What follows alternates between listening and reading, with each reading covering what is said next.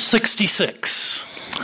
Today, as we continue our journey through the Bible from the book of Genesis through the book of Revelation, we're cruising through these 66 books, one book each Sunday. After last week's general introduction to the Bible, this morning's second lesson is focused on the book of Genesis. we're just going to dive right in, beginning with the structure.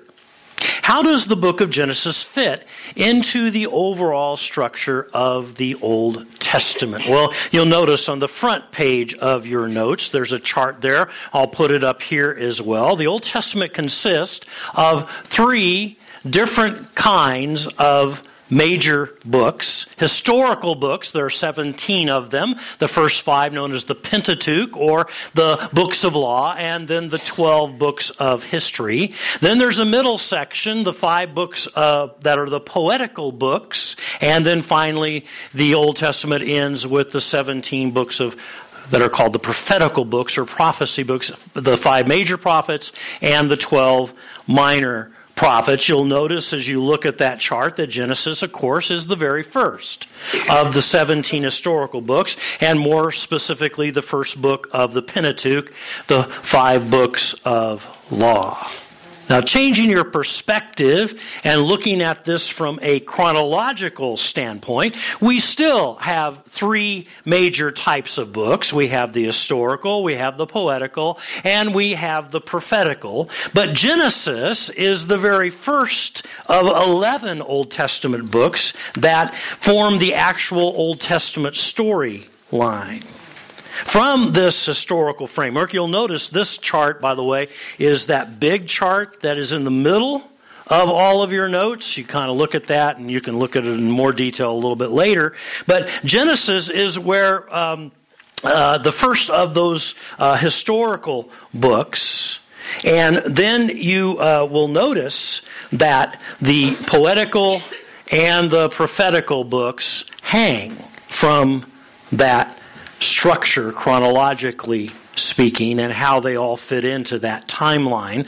And we're going to focus, of course, on the book of Genesis this morning as it fits into the overall structure of the Old Testament. So, what then, leaving that chart, you can come back to that. Now you're going to go to the center uh, insert of your notes, okay? What is the structure of Genesis itself? Well, Genesis is a word in Greek that means origin, source, or beginning. The original Hebrew title, Bereshith, means in the beginning, which, of course, are the first words of Genesis 1 and verse 1. Beginning. We'll come back to that in just a bit. It's readily apparent that Moses is the author of Genesis. In 1 Kings 2 and verse 3, David said to his son Solomon, Observe what the Lord your God requires, walk in obedience to him, and keep his decrees and commands, his laws and regulations, as written in the law of Moses. Don't miss those words. As written in the law of Moses. After Jesus healed a man with leprosy, he told the man, Matthew 8 and verse 4, Go show yourself to the priest and offer the gift Moses commanded. And we can see from those two passages and many more just like them that both the Old Testament and the New Testament recognize Moses as the author of the five books of law or the Pentateuch. Now, I've listed some direct and indirect testimonies to Moses' authorship from both the Old Testament and the New Testament for your own further study there in your notes later. Although Genesis does not directly name its author, and although Genesis ends some three centuries before Moses was even born, there's little doubt that he is the writer who penned these words under the inspiration of the Holy Spirit. The Jewish Talmud supports that, as does first century historian Josephus. Jesus acknowledged that. The apostles acknowledged that. Even the early church fathers identified Moses as the author of Genesis. Look at Stephen's testimony in Acts 7 and verse 22. Stephen said Moses was educated in all the wisdom of the Egyptians and was powerful in speech and action. It would be difficult to find any other person in all of Israel's history who was better prepared and qualified to author this book. trained in the wisdom of the Egyptians, which, by the way, was the forefront of all knowledge in that day and age. Moses was providentially prepared under the Holy Spirit's inspiration to gather all of the available records and manuscripts and oral narratives and put them together in written form. Now, the structure of Genesis easily divides itself into three geographical settings. You'll see the map there in your notes as well as up here, although it's pretty small to read up here. But it begins in the Fertile Crescent, which is noted by the green shaded area. Genesis chapters 1 through 11. Then it moves to the area of Canaan in chapters 12 through 36, which is noted by the red little dot there. And then finally, the book ends up in Egypt in chapters 37 through 50. Now, Genesis 1 through 11 the first section spans more than 2,000 years and 1,500 miles in that fertile crescent, and it covers things like creation, the Garden of Eden, the fall, the great flood, and the Tower of Babel. The section ends with the death of Terah, who was Abraham's father. The second section, Genesis 12 through 36, spans just under 200 years in the little red dot there of Canaan and covers God's call and covenant with Abraham along with the lives of his son, grandson, and great grandson, Isaac, Jacob, and Joseph. And this section ends with Joseph being sold into slavery by his own brothers. The third section, Genesis 37 through 50, spans just over 90 years in Egypt. First with Joseph, who rises to power under Pharaoh, and then with the settling in of Jacob, Joseph's father, and his sons, Joseph's brothers, in Egypt. This section and the book of Genesis then ends with the death of Joseph. Now, with that overall structure, in mind, let's move on to the story. Genesis is not so much the story of humankind as it is the story, the first chapter in the story of the redemption of humankind. And as such, Genesis is a highly selective interpretation of history from a spiritual perspective. Overall, the story of Genesis can be summed up in four great events and four great people. Let's begin with the four great events. Chapters 1 through 11 lay the foundation upon which the whole Bible is built. The essence of Genesis 1 through 11 is built around these four great events. The first would be the creation. Genesis chapters 1 and 2. The creation. In fact, read Genesis 1 and verse 1 out loud with me. Would you read this with me? In the beginning, God created the heavens and the earth. Now, that's probably the best known verse, is it not, in all of the book of Genesis. God is the sovereign creator of matter, energy, space, and time. Humankind, man and woman, male and female, is, if you will, the pinnacle of his creation. The second great event would be the fall in chapters 3 through 5. We call it the fall. Creation was followed by corruption. In the first sin, the eating of the forbidden fruit, humankind is separated from God. In the second sin, Cain murdered his brother Abel, humankind is separated from humankind. And the curse of sin, death and separation, corrupts all of God's creation. Every living thing today is under that curse. The third great event would be the flood in chapters 6 through 9. The flood. As the human race multiplies, so sin multiplies until God is compelled to intervene, destroying all of humanity except for Noah and his family. The flood. And the final great event would be the nations in chapters 10 and 11. Genesis, you see, teaches the unity of all humankind. We are all children of Adam through Noah. Genesis 11 and verse 1 says, Now the whole world had one language and a common speech. But we corrupted even that. As we rebelled against God and we said to ourselves in our pride and our arrogance, we're going to make a name for ourselves. And so once again, God intervened, fragmenting the single language and culture of the post flood world into many nations, scattering people over the entire face of the earth. And so the first 11 chapters have four great events the creation, the fall, the flood, and the nations. That brings us to the four great people. Once the nations are scattered, the balance of the book of Genesis focuses on one man and his descendants in chapters 12 through 50. It begins, of course, with that one man. That's Abraham. the patriarch of all patriarchs. His story is told in chapters 12 through 25. The calling of Abraham in chapter 12 is certainly the pivotal point in all of the book of Genesis. I asked you to turn there at the beginning of today's lesson, so please follow along now as I read those first three verses. Genesis chapter 12, we pick it up with verse 1. The Lord had said to Abram, Go from your country, your people, and your father's household to the land I will show you. I will make you into a great nation, and I will bless you. I will make your name great, and you will be a blessing. I will bless those who bless you, and whoever curses you, I will curse.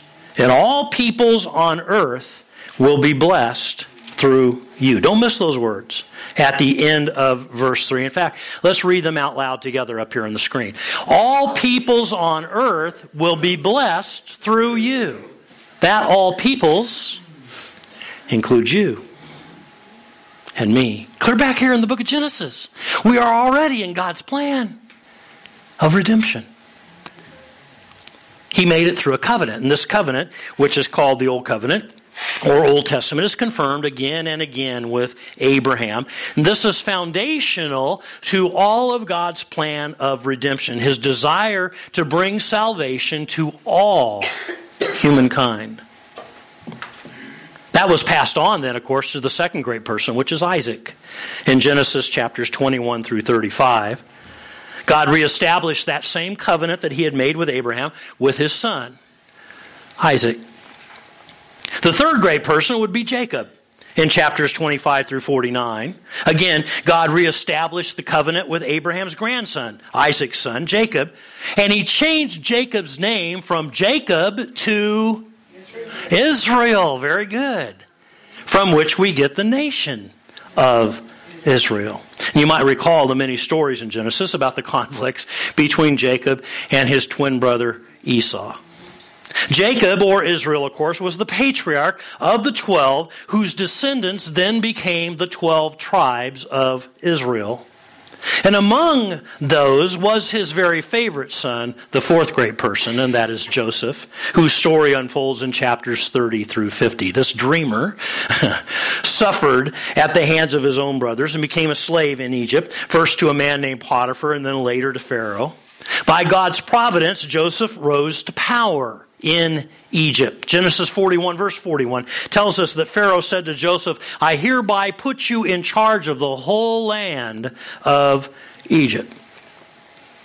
And all that was orchestrated by God so that when famine devastated the world, Joseph could move his family, his father Jacob or Israel by this time, and his brothers and all of their households from that little tiny spot of Canaan to the land of Goshen in Egypt, where there was plenty of stored grain and food. Genesis then ends with a note of impending bondage with the death of Joseph. And we'll pick the story up right there next Sunday when we study the book of Exodus. So that's the story, which brings us to the Savior. Each Sunday, as we focus on one of these 66 books of the Bible, one of our priorities will be to point out where and how Jesus is to be found in the narrative of that book. In our introductory lesson last week, we pointed out that there is one grand central theme, a single scarlet thread, if you will, that runs throughout all of Scripture, and that is salvation through God's Son, Jesus Christ. Salvation through God's Son, Jesus Christ. And so here in Genesis, we want to stop and look and listen for the Savior. Where and how does Jesus Christ appear in the narrative of Genesis? Well, in Genesis 3 and verse 15, God said to the serpent, Satan, after Adam and Eve sinned, And I will put enmity between you and the woman, between your offspring and hers. He will crush your head, and you will strike his heel. The expanded Bible puts this same verse this way I will place open hostility between you and the woman. Your descendants and her descendants will be enemies. One of her descendants, the Messiah, will crush your head, and you will bite his heel. Now, scholars agree that that's the very first announcement of the gospel.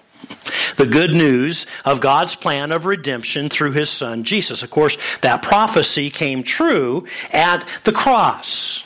Satan bit Jesus' heel. He won a temporary victory, did he not? But Jesus crushed Satan's head when he paid the death penalty for our sins, and three days later, he rose victoriously to life again. Now, time doesn't allow us to dig any further, but I would just point out that isn't obviously the only place where Jesus appears in the narrative of Genesis. In fact, Genesis, as you read through it, the moves from the general to the more specific in its messianic prophecies. Here in Genesis 3 and verse 15, we're told that the, the, the Messiah will be the offspring or the descendant of the woman, Eve. Then Genesis 4 and verse 15 narrows it a bit more to the line of Seth. Chapter 9, verse 27 to the son of Shem. Chapter 12, verse 3 that we read a moment ago to the descendant of Abraham. 21, verse 12 of Isaac. 25, verse 23 of Jacob. And in chapter 49 and verse 10, we're told the Messiah will come through the line of the tribe of Judah. The Savior. That brings us to our final point today, and that's the sense. As we wrap up every lesson, I want to offer the sense of these books of the Bible. In other words, what practical take home lessons can we apply to our daily lives from the book? In today's case, what instructions or applications can we glean from the book of Genesis? Now, certainly there are many, many, many, many lessons to be learned from Genesis. But let me just highlight the sense of Genesis in two key words. The first is the word beginnings. Beginnings. Genesis, which means beginning, was written to present to us the beginning of everything except God, who always has been. For example, I wrote some a list there in your notes. Just look at it real quickly. It's the beginning of the universe, creation. It's the beginning of humankind, male and female. It's the beginning of the Sabbath, the principle of rest. The beginning of marriage, husband and wife. The beginning of sin with the fall. The beginning of redemption with the promise of the Messiah and the Savior. The beginning of family, father, mother, and children. The beginning of civilization as Cain moved out to farther regions. The beginning of government following the flood. The beginning of the covenant that God made first with Noah and then with Abraham And on God has gone with covenant relationships. It was the beginning of nations in chapter 11. Now, that's just the beginnings in the first 11 chapters of Genesis. And somebody's going to say, so what's the big deal with all of these beginnings? Well, they are foundational to the rest of the Bible and what we believe and practice as Christians even today. They are foundational to the Bible, God's Word. I mean, think about it with me for just a moment. If we undermine the beginning of the universe, creation, if we toss aside in the beginning God created the heavens and the earth, what is the result? Are we not reaping the consequences of this very thing in our schools and in our culture today? If we compromise Genesis 1 and verse 27, so God created mankind in his own image. In the image of God, he created them, male and female, he created them. Do we not end up exactly where we are in questioning gender identity as we do in our culture today? We are so confused because we have tossed this aside. If we ignore Genesis chapter 2, 22 and 24, then the Lord God made a woman from the rib he had taken out of the man, and he brought her to the man. That is why a man leaves his father and mother and is united to his wife, and they become one flesh. If we just ignore that, isn't the end result a complete desecration of God's sacred design for marriage? And isn't that exactly what the homosexual agenda has accomplished in our nation and in our world today?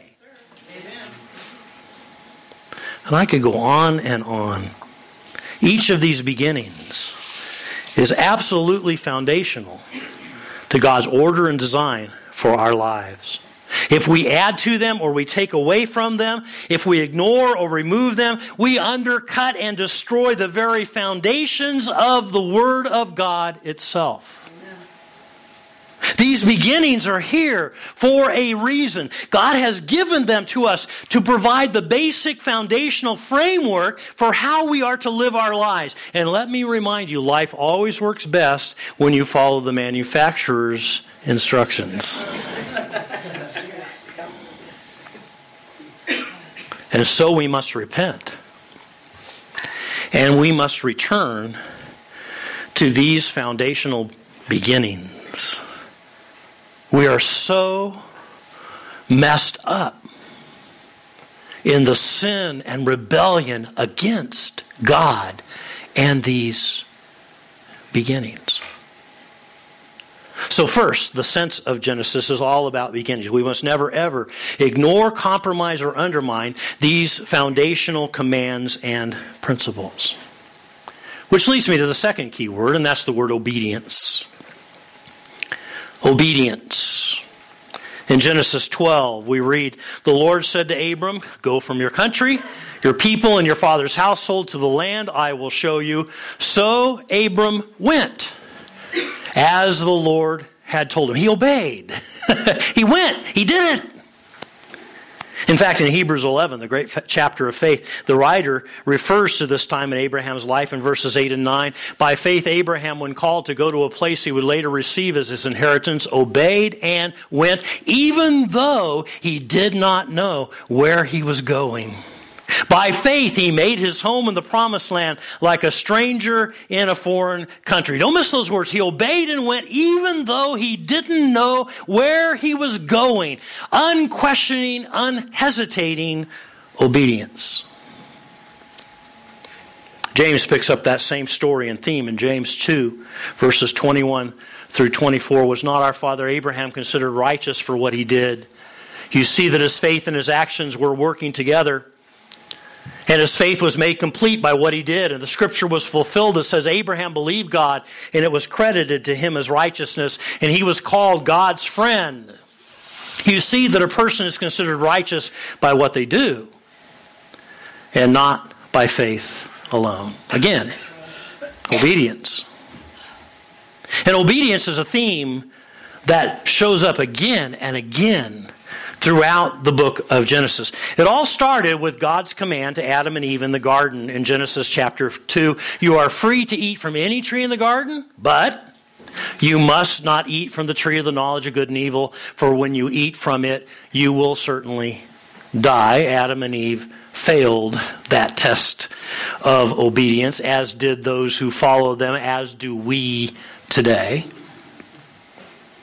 But there are also several other examples of faithful obedience throughout the book. In fact, Hebrews 11, the great chapter of faith, highlights several of these men and women who trusted and obeyed God. Just go through this with me. By faith, Abel brought God a better offering than Cain did. By faith, he was commended as righteous when God spoke well of his offerings, and by faith, Abel still speaks, even though he is dead. By faith, Enoch was taken from this life so that he did not experience death. He could not be found because God had taken him away. But before he was taken, he was commended as one who pleased God. By faith, Noah, when warned about things not yet seen, in holy fear, built an ark to save his family. By his faith, he condemned the world and became heir of the righteousness that is in keeping with faith.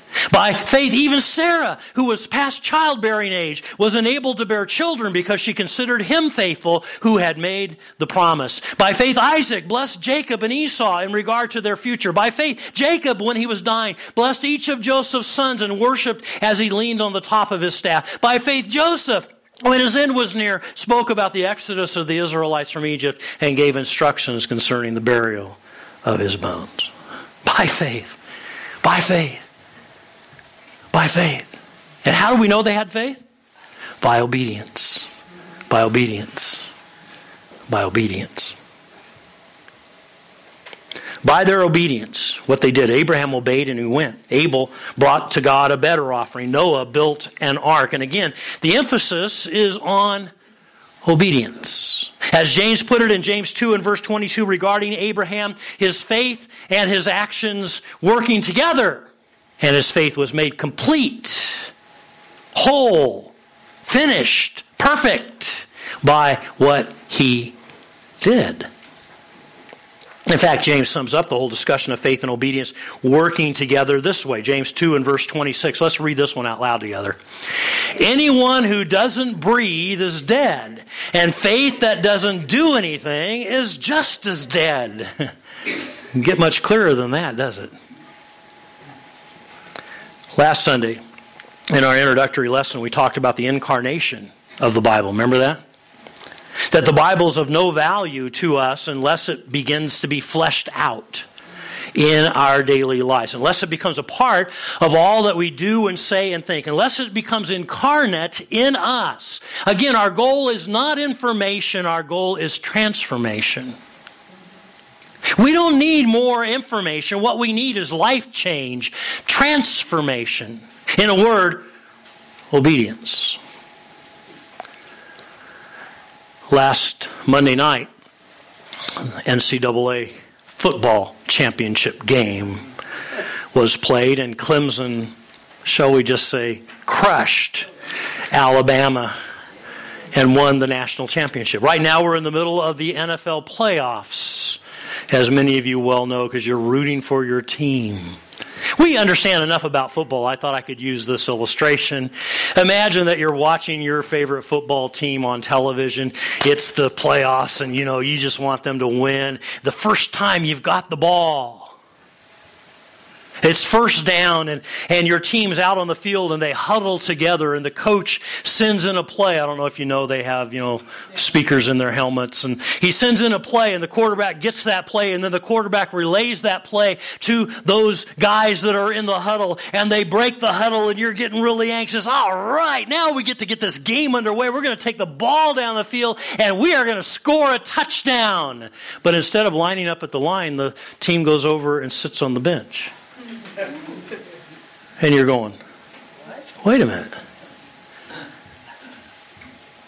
Referees don't know quite what to do either, and so they just signal it's now second down.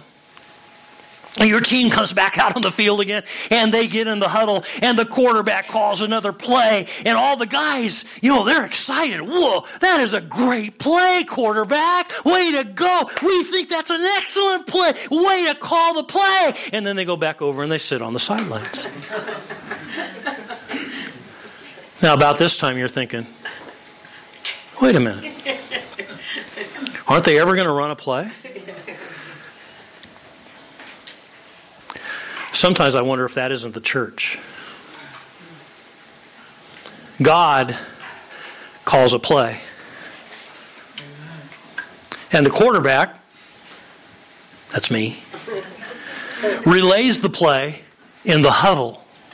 That's where we are today. And on the way out, you meet me at the door. Good call, quarterback. Way to go. That was a great play. I really like that play. And then nothing ever happens. And we come back the next Sunday and we get in the holy huddle all over again and we feel all warm and fuzzy. And another play comes and, and the quarterback calls the play. And on the way out, we say, Way to go, quarterback. That's a great play. And then we just sit on the sidelines and we don't do anything. Am I making sense here? That's right. We can say we have faith.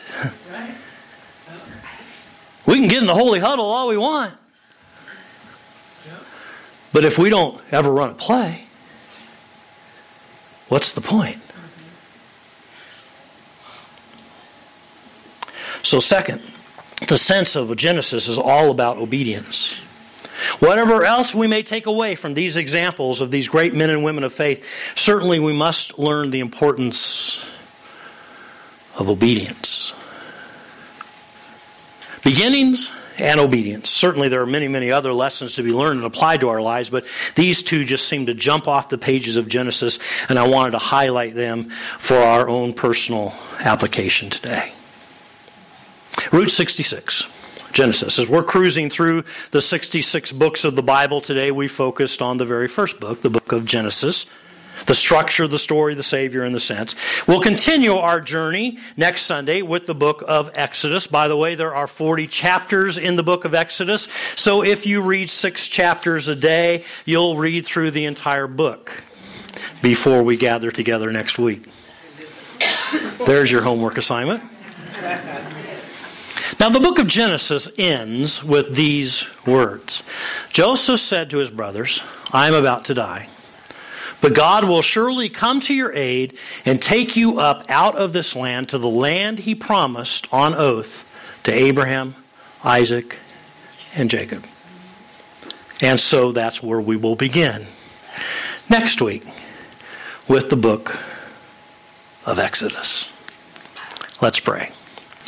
Father, we come before you today thanking you for your word.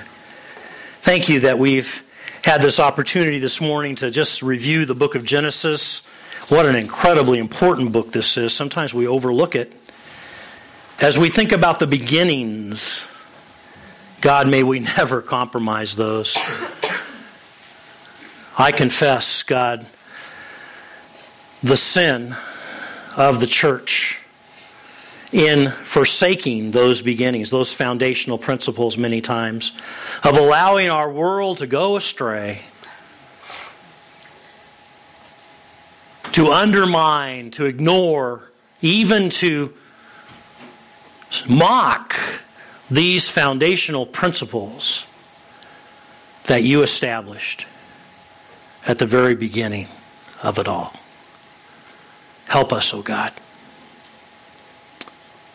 And then this lesson of obedience. Whatever else we may learn as we walk by faith, may we walk by faith, not a faith that's dead, that has no life in it, but a faith that is alive, that does what you have called us to do. We want to be your people. We want to be a people of the book. And so that begins here in Genesis and help us to apply these lessons to our lives, I pray, in Jesus' name. Amen. Amen.